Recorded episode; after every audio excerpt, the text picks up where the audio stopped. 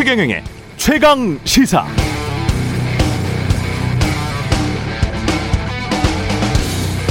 네, 집 라인이라고 계곡처럼 경치 좋은 곳에 줄 매달아 놓고 이걸 타고 빠르게 내려가는 레포츠가 있습니다.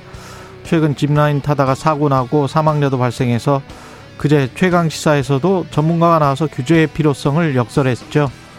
생명이 가장 소중하니까요. 맞는 말입니다. 그런데 듣다 보니까 그런 생각이 들었습니다.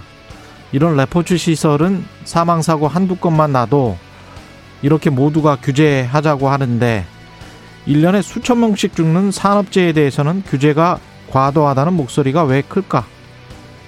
집라인 업체는 작고 영세하고 내 밥그릇과 상관없어서 산업재해 관련 기업들은 크고 힘세고 내 밥그릇과 관련이 있어서인가?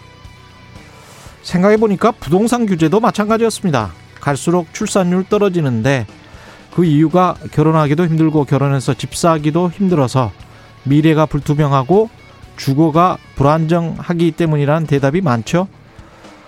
아파트값 높으면 미래 생명은 줄어들고 현재 각박한 생활만 계속된다는 이야기입니다. 그런데도 규제 때문에 아파트 값이 오른다고 했다가 또 아파트 값 떨어질 것 같다고 하면 규제를 덮으로서 아파트 값 살려내라고 아우성을 칩니다. 아이러니하죠.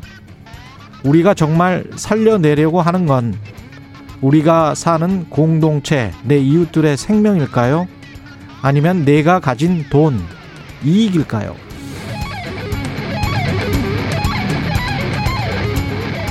네, 안녕하십니까. 11월 12일 세상에 이익이 되는 방송 최경령의 최강시사 출발합니다. 저는 KBS 최경령 기자고요.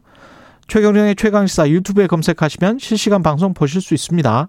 문자 참여는 짧은 문자 50원, 기본자 100원이 드는 샵9730 무료인 콩 어플 또는 유튜브에 의견 보내주시기 바랍니다. 오늘 1부에서는 더불어민주당 이재명 후보의 조폭연루 의혹에 대해서 김진태 국민의힘 이재명 비리 국민검증특별위원회 위원장과 이야기 나눠보고요. 2부에서는 더불어민주당 윤호중 원내대표 만납니다.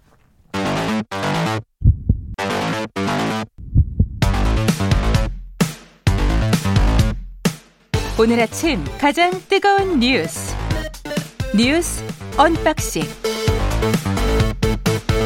네 뉴스 unboxing 시작합니다. 민동기 기자 김민아 평론가 나와 있습니다. 안녕하십니까? 안녕하십니까? 안녕하세요. 예, 곽상도 국회의원의 사직안이 처리됐으면 이제 국회의원이 아니겠네요. 전 의원이라고 해야 되고요. 예. 어, 재석 의원 252명 가운데 찬성 194, 반대 41, 기권 17로 가결이 됐습니다.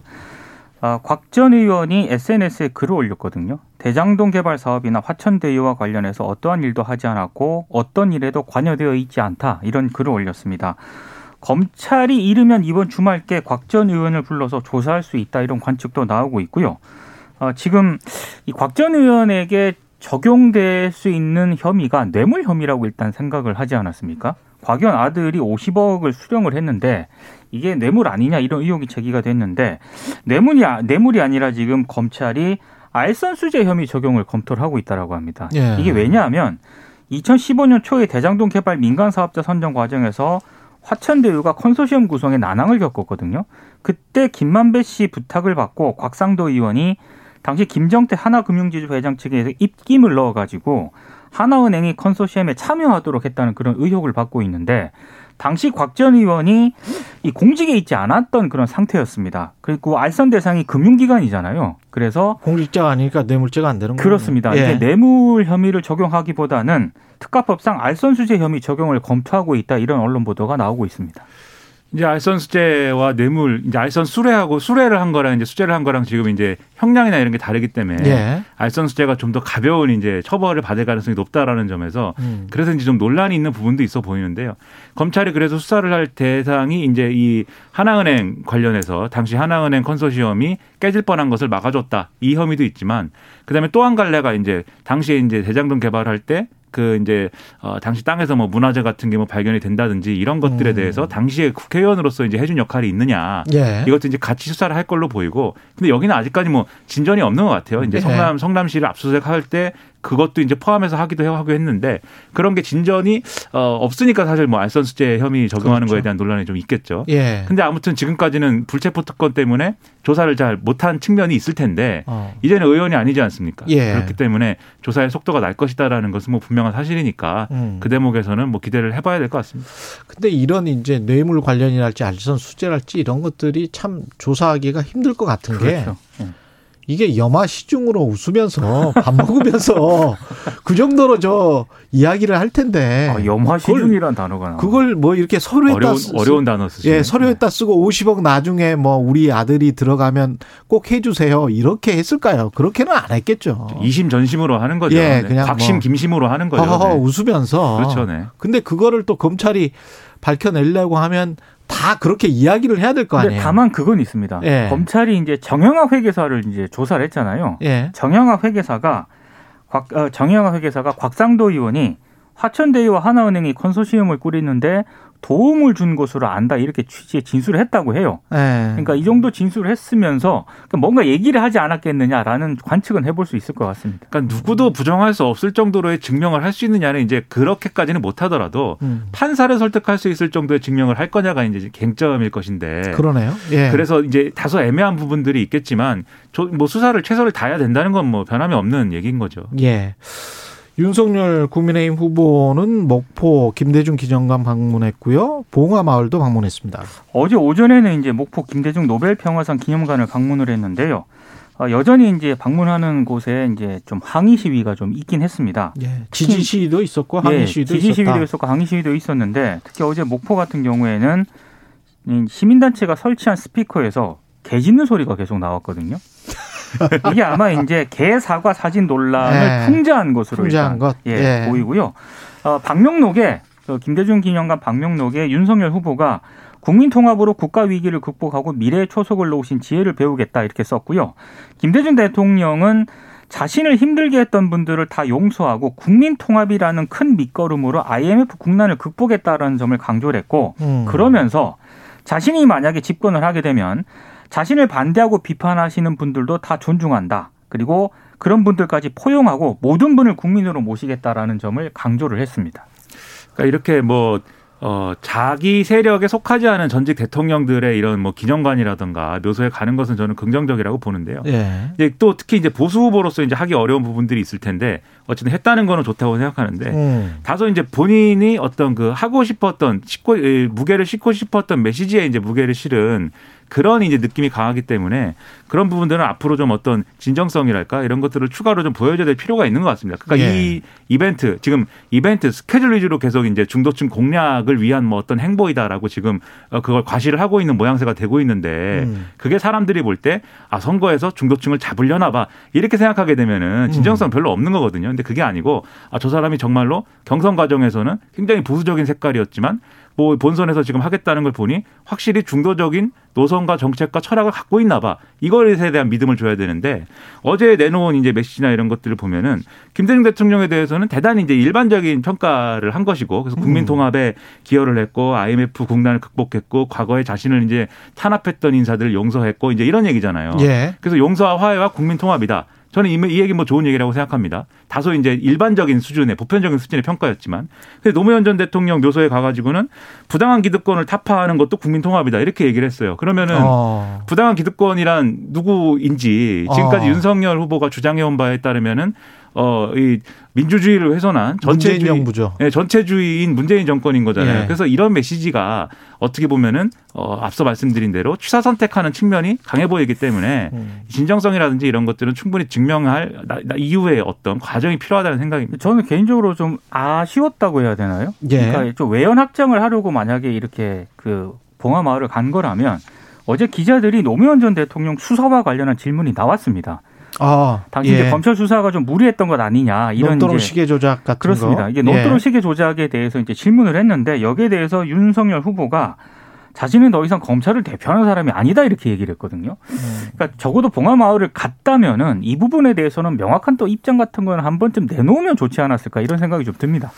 검찰을 대표하는 사람은 예. 아니죠. 지금은 아닌데. 지금은 아니죠. 예. 과거엔 검사였고 또 이제 검찰총장 예, 검찰총장도 하지 않았습니까? 그렇죠. 음. 그러면 거- 지금 검찰총장이 아니라고 해서 과거에 예. 있었던 검찰이 저지른 이제 어떤 나쁜 일들에 대해서 아. 다뭐 나는 검찰을 대표하는 게 아니니까 얘기 안 한다. 이 논리가 맞는 것이냐. 예. 국민들이 평가할 대목이라고 생각합니다. 그러니까 문무일 총장이 과거에 검찰이 잘못된 행위를 했던 것들과 사과했죠. 관련해서 사과를 했잖아요. 네. 그러니까 자신의 측근이나 그 기반으로 보이는 것들에 관해서 사과를 하면 훨씬 더 진정성이 있어 보이겠죠. 음. 예. 그리 그러면서 근데 이게 중도층이 누군지는 모르겠어요. 이게 꼭 정치적으로 뭐 어떤 민주당도 아니고 국민의힘도 아닌 게 중도층인 건지 아니면 경제적으로 어떤 중산층이면서 뭘 어, 어떤 이득이 국민의힘의 경제 정책이나 아니면 민주당의 경제 정책 중간에 잡은 잡, 자리 잡은 사람들이 중도층인지 잘 모르겠어요. 그러니까는 예. 이게 이게 경우에 따라서 이제 다르게 쓰는 측면도 있는 것 같은데 어떤 공통분모랄까 하는 것은 예. 지금의 이른바 이제 진보 보수, 지금의 이제 이 국민의힘과 어떤 민주당 이 틀로 어떤 방식으로든 정치적인 것이든 경제적인 것이든 사회적인 것이든 음. 이제 조직에 조직돼 있는 정도가 예. 어떤 이유로든 얕은 사람들을 이제 얘기하는 것 같아요. 결론적으로는 조직의 정도가 얕은 사람들. 그렇죠. 그래서 예. 이제 어떤 뭐 당원이 아닌 사람, 뭐 꼭- 꼭 열성 지지자가 아닌 사람들. 그렇죠. 그렇죠. 예. 꼭 이제 열성 지지자까지 아니라고 할지라도 가령 이제 어떤 흐름이 있잖아요. 내가 예. 살면서 과거에 이제 민주당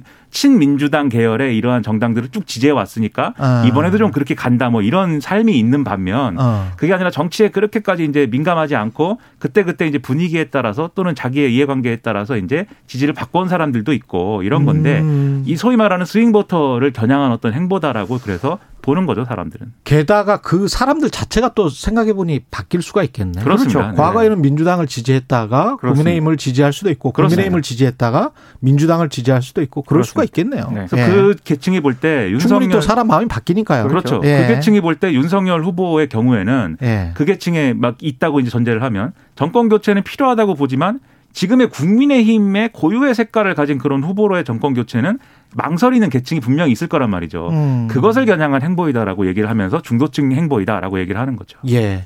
선대위 구성도 어떻게 보면 그런 중도층 잡기를 얼마나 하느냐 아니면 어, 윤석열 후보의 색깔을 강조하느냐 뭐 이것 가지고 신경전이 있는 건가요? 그러니까 밖에서 보면은요. 예. 투톱 선대위냐 원톱 선대위냐 이거 가지고 일단 좀 신경전이 그쵸. 벌어지고 있습니다. 김병준, 김종인이냐, 네. 그러니까, 김종인 원톱이냐. 그러니까 윤석열 캠프 쪽에서는 투톱 선대위를 좀 선호하는 것 같고 다만 아. 이제 어제 이준석 대표가 최강 시사 인터뷰를 하지 않았습니까? 그랬죠. 인터뷰 내용을 전반적으로 들어보면 아, 김종인 전 위원장의 원톱 선대위에 무게 중심을 두는 그런 분위기거든요. 이준석 대표는 확실히 그렇게 이야기를 그렇습니다. 하고 있죠. 그러니까 예. 그러다 보니까 윤석열 후보 캠프 내에서는 이준석 대표가 이거 월권하는 것 아니냐라는 불만도 나오고 있고요. 그리고 월권인가요? 어, 뭐 그 논란이 이제 캠프 쪽에서는 그런 불만 소리가 나오고 있고 예. 또 하나는 어제 이제 당 대선 후보로 선출된 다음에 권성동 비서실장하고 이양수 수석 대변인 그리고 김병민 대변인을 임명을 했거든요. 음. 여기까지만 임명을 하고 주요 보직들이 있지 않습니까? 예. 여전히 공석입니다. 그러니까 그러니까 원톱 선대위냐 투톱 선대위냐 이 문제가 정리가 안 되다 보니까 주요 보직 인선이 계속 미뤄지는 것 아니냐라는 그런 불만도 나오고 있습니다. 그러니까 대체적으로 김종인 전 위원장 쪽으로 약간은 기울어져 있다는 느낌은 있어요. 지금 그렇죠. 이- 인사나 예. 이런 걸 예. 하는 과정이라는 게 조금씩 하고 있는 건데 다만 이제 그 내부에 어쨌든 지금 김종인 전 위원장이 무슨 뭐 자리 사냥꾼이라고 하고 뭐 하이에나라고 하고 뭐 파리떼라고 하는데 예. 그걸로 지목될 수 있는 사람들이 이제 지금 나름대로 이제 항전을 하고 있는 것이죠. 그리고 아. 예를 들면 지금까지 이제 윤석열 후보를 도왔던 장재원 의원이라든지 한다든지 권성동 의원이라든지 주호영 의원. 네. 그렇죠. 주호영 의원 그리고 정진석 의원 다 이제 뭐 김종인 전 위원장하고는 지난번에 김종인 비대위 시절에 별로 좋은 관계 아니었던 거잖아요. 사이가 안 좋습니다. 장재원 의원은 뭐 노태우 꼬봉 이렇게 이야기를 거. 거친 말도 주고받았고요. 그런 네. 이제 비속어를 막 썼습니다. 네. 일본 네. 일본어에 근거한 비속어를. 네. 예. 그래가지고 그런 부분들이 있다 보니까 이제 여러 가지 해석이 나오는 건데 결과적으로는 근데 김종인 위원장이 요구하고자 하는 거 뭐냐면 캠프가 이 하고 싶어하는 정책과 철학과 선거운동의 패턴을 바꿔야 된다는 거거든요. 그러기 위해서 인적 쇄신이 필요하다는 것이기 때문에 음. 꼭 김종인이 정권을 가지자 마냐 뭐 이 문제라기보다도 충분히 그런 전략을 할 수 있을 정도의 김종인 위원장의 권한을 보장해 줄 것이냐. 그렇죠. 이게 핵심이기 때문에 일정 정도 타협은 불가피할 겁니다. 그러, 그럴 수밖에 없을 것 같아요. 음. 예. 이재명 후보는 가상자산을 과세하기로 원래 정부가 했었는데 이걸 1년 유예하자.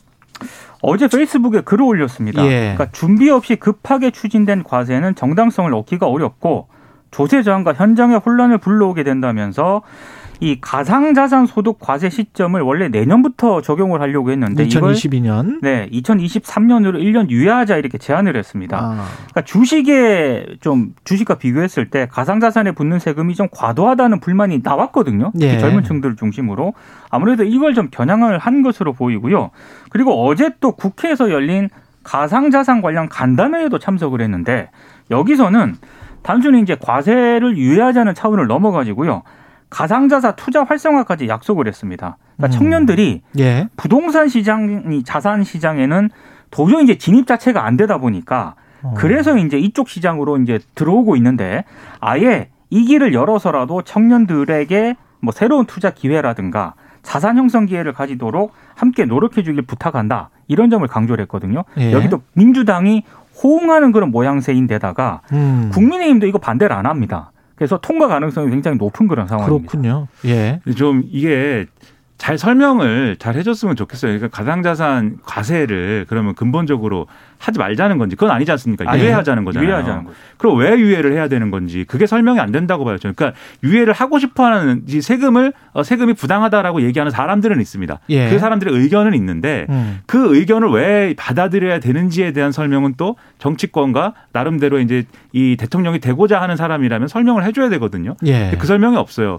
그리고 이제 주식에 자꾸 이제 기준을 맞춰가지고 얘기를 음. 하려고 하는데 투자자 입장에서 보면 뭐 주식이나 뭐 이 가상화폐나 뭐 똑같을 수 있습니다. 자기가 돈 아니요, 넣어가지고 그렇지 않아요. 아, 투자자 입장에서는 그러니까 예. 이 돈을 돈을 투자해서 그렇죠. 이익을 얻고자 하는 사람 입장에서는 그럴 수 있는데 예. 경제라는 어떤 큰 어떤 틀에서 보면은 예. 이 가상자산이라는 건 예를 들면 우리가 뭐 그림에 투자한다거나 네. 이런 것하고 비슷한 것이고 주식이라는 것은 이 주식시장이라는 것은 기업이 자기의 자금을 조달할 수 있는 어떤 유력한 창구가 되는 것이고 음. 거길 통해서 경제에 미치는 영향이라는 거는 당연히 다른 거지 않습니까? 그렇죠. 그래서 지금 과세를 다르게 하는 거거든요. 가상 이- 자산은 아직 실체가 없는 자산이죠. 그렇죠. 가상자산 예. 그래서 예를 들면 미술품이라던가 예. 이런 것과 유사하게 기타 자산으로 분류를 해가지고 과세를 하는 이유가 거기에 있는 것인데 그런 거를 다 지금 여당 후보가 뒤섞 어서 얘기를 하는 것은 음. 명확한 어떤 설명과 근거가 있지 않으면은 표 때문에 그런 게 이게 맞을 것 같은데. 예. 표심 때문이라고 표심 표심 때문에 그런 것 같은데요. 하고 있습니다. 그러니까 표심 예. 때문에라고 하면 거기서부터 그러면 포퓰리즘이냐 이 얘기가 이제 시작이 되는 거죠. 왜냐하면 명확한 예. 근거가 없이 표심만 기대하면 건 그런 비판이 나올 수가 있기 때문에 음. 저는 이런 얘기를 할 거면 좀더 정교한 논리를 가지고 얘기해야 된다고 보고요. 근본적으로는 제 생각에는 아직까지 이 과세를 유예할 근거가 명확치 않다고 봅니다. 예. 공수처는 대검 간부 대화가 담긴 내부 메신저를 확보했고요. 그 권승전 전 대검 대변인과 관련한 그런 부분들이 언론에 보도가 됐는데요. 예. 지난해 3월 기자들에게 윤 전 총장의 장모 있지 않습니까? 최모 씨의 사건 대응 문건을 보여주고 그리고 특정 기자에게는 이 장모의 변호인 입장이 담긴 문건을 카톡으로 보낸 것으로 확인이 됐는데 이게 어떤 어디에 담긴 내용이냐면 공수처가 손준성 검사 구속영장에 이 같은 내용을 적시를 했다라고 합니다. 그러니까 당시 대검이 이걸 간단하게 설명을 드리면 총장 장모 대응 문건을 작성한 것뿐만 아니라 음. 대변인이 나서 가지고 총장 장모 입장을 기자들에게 알렸다는 점에서 상당히 논란이 예상이 되고 있습니다. 예. 여기에 대해서 권순정 검사는 통상적인 공보 업무였다고 지금 반박을 하고 있는데요. 근데 좀 이상한 점이 있긴 해요. 지난해 3월 이 시점에 이제 카카오톡을 특정 기자에게 보냈다라고 하는 건데요. 음. 지난해 3월 같은 경우에는 장모 채식 관련 의혹이 언론을 통해서 집중적으로 보도되던 그런 시점이었거든요. 근데 대검이 총장 장모 문건의 삭 대응 문건을 만들고 대변인이 총장 장모를 또 직접 기자들에게 이 입장을 대변한 것이 이게 온당한 처사냐 이런 비판이 좀 나오고 있습니다.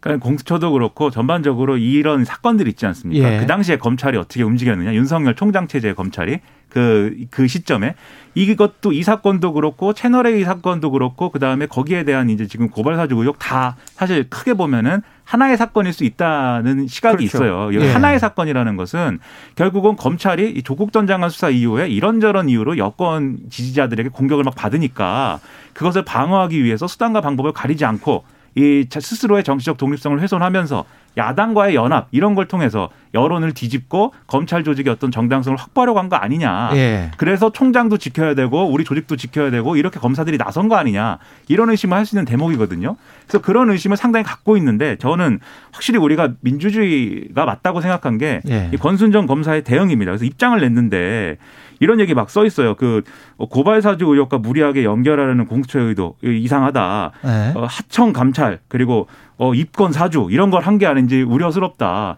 그냥 본인이 부당한 의혹을 받고 있다고만 하면 되는데 예. 이렇게 어떤 또 프레임의 어떤 좀 실려가는 이런 입장을 막 냅니다 현재 검사가 정치를 하고 있군요. 그렇죠 좋은 좋은 나라와 좋은 세상일까요? 저는 아니, 민주주의는 맞는 것 분명한 같은데 것은 뭐 검찰이라든가 총장과 관련해서는 대검 대변인이 당시 음. 대변인이 저는 해명하거나 대응할 수 있다고 보거든요.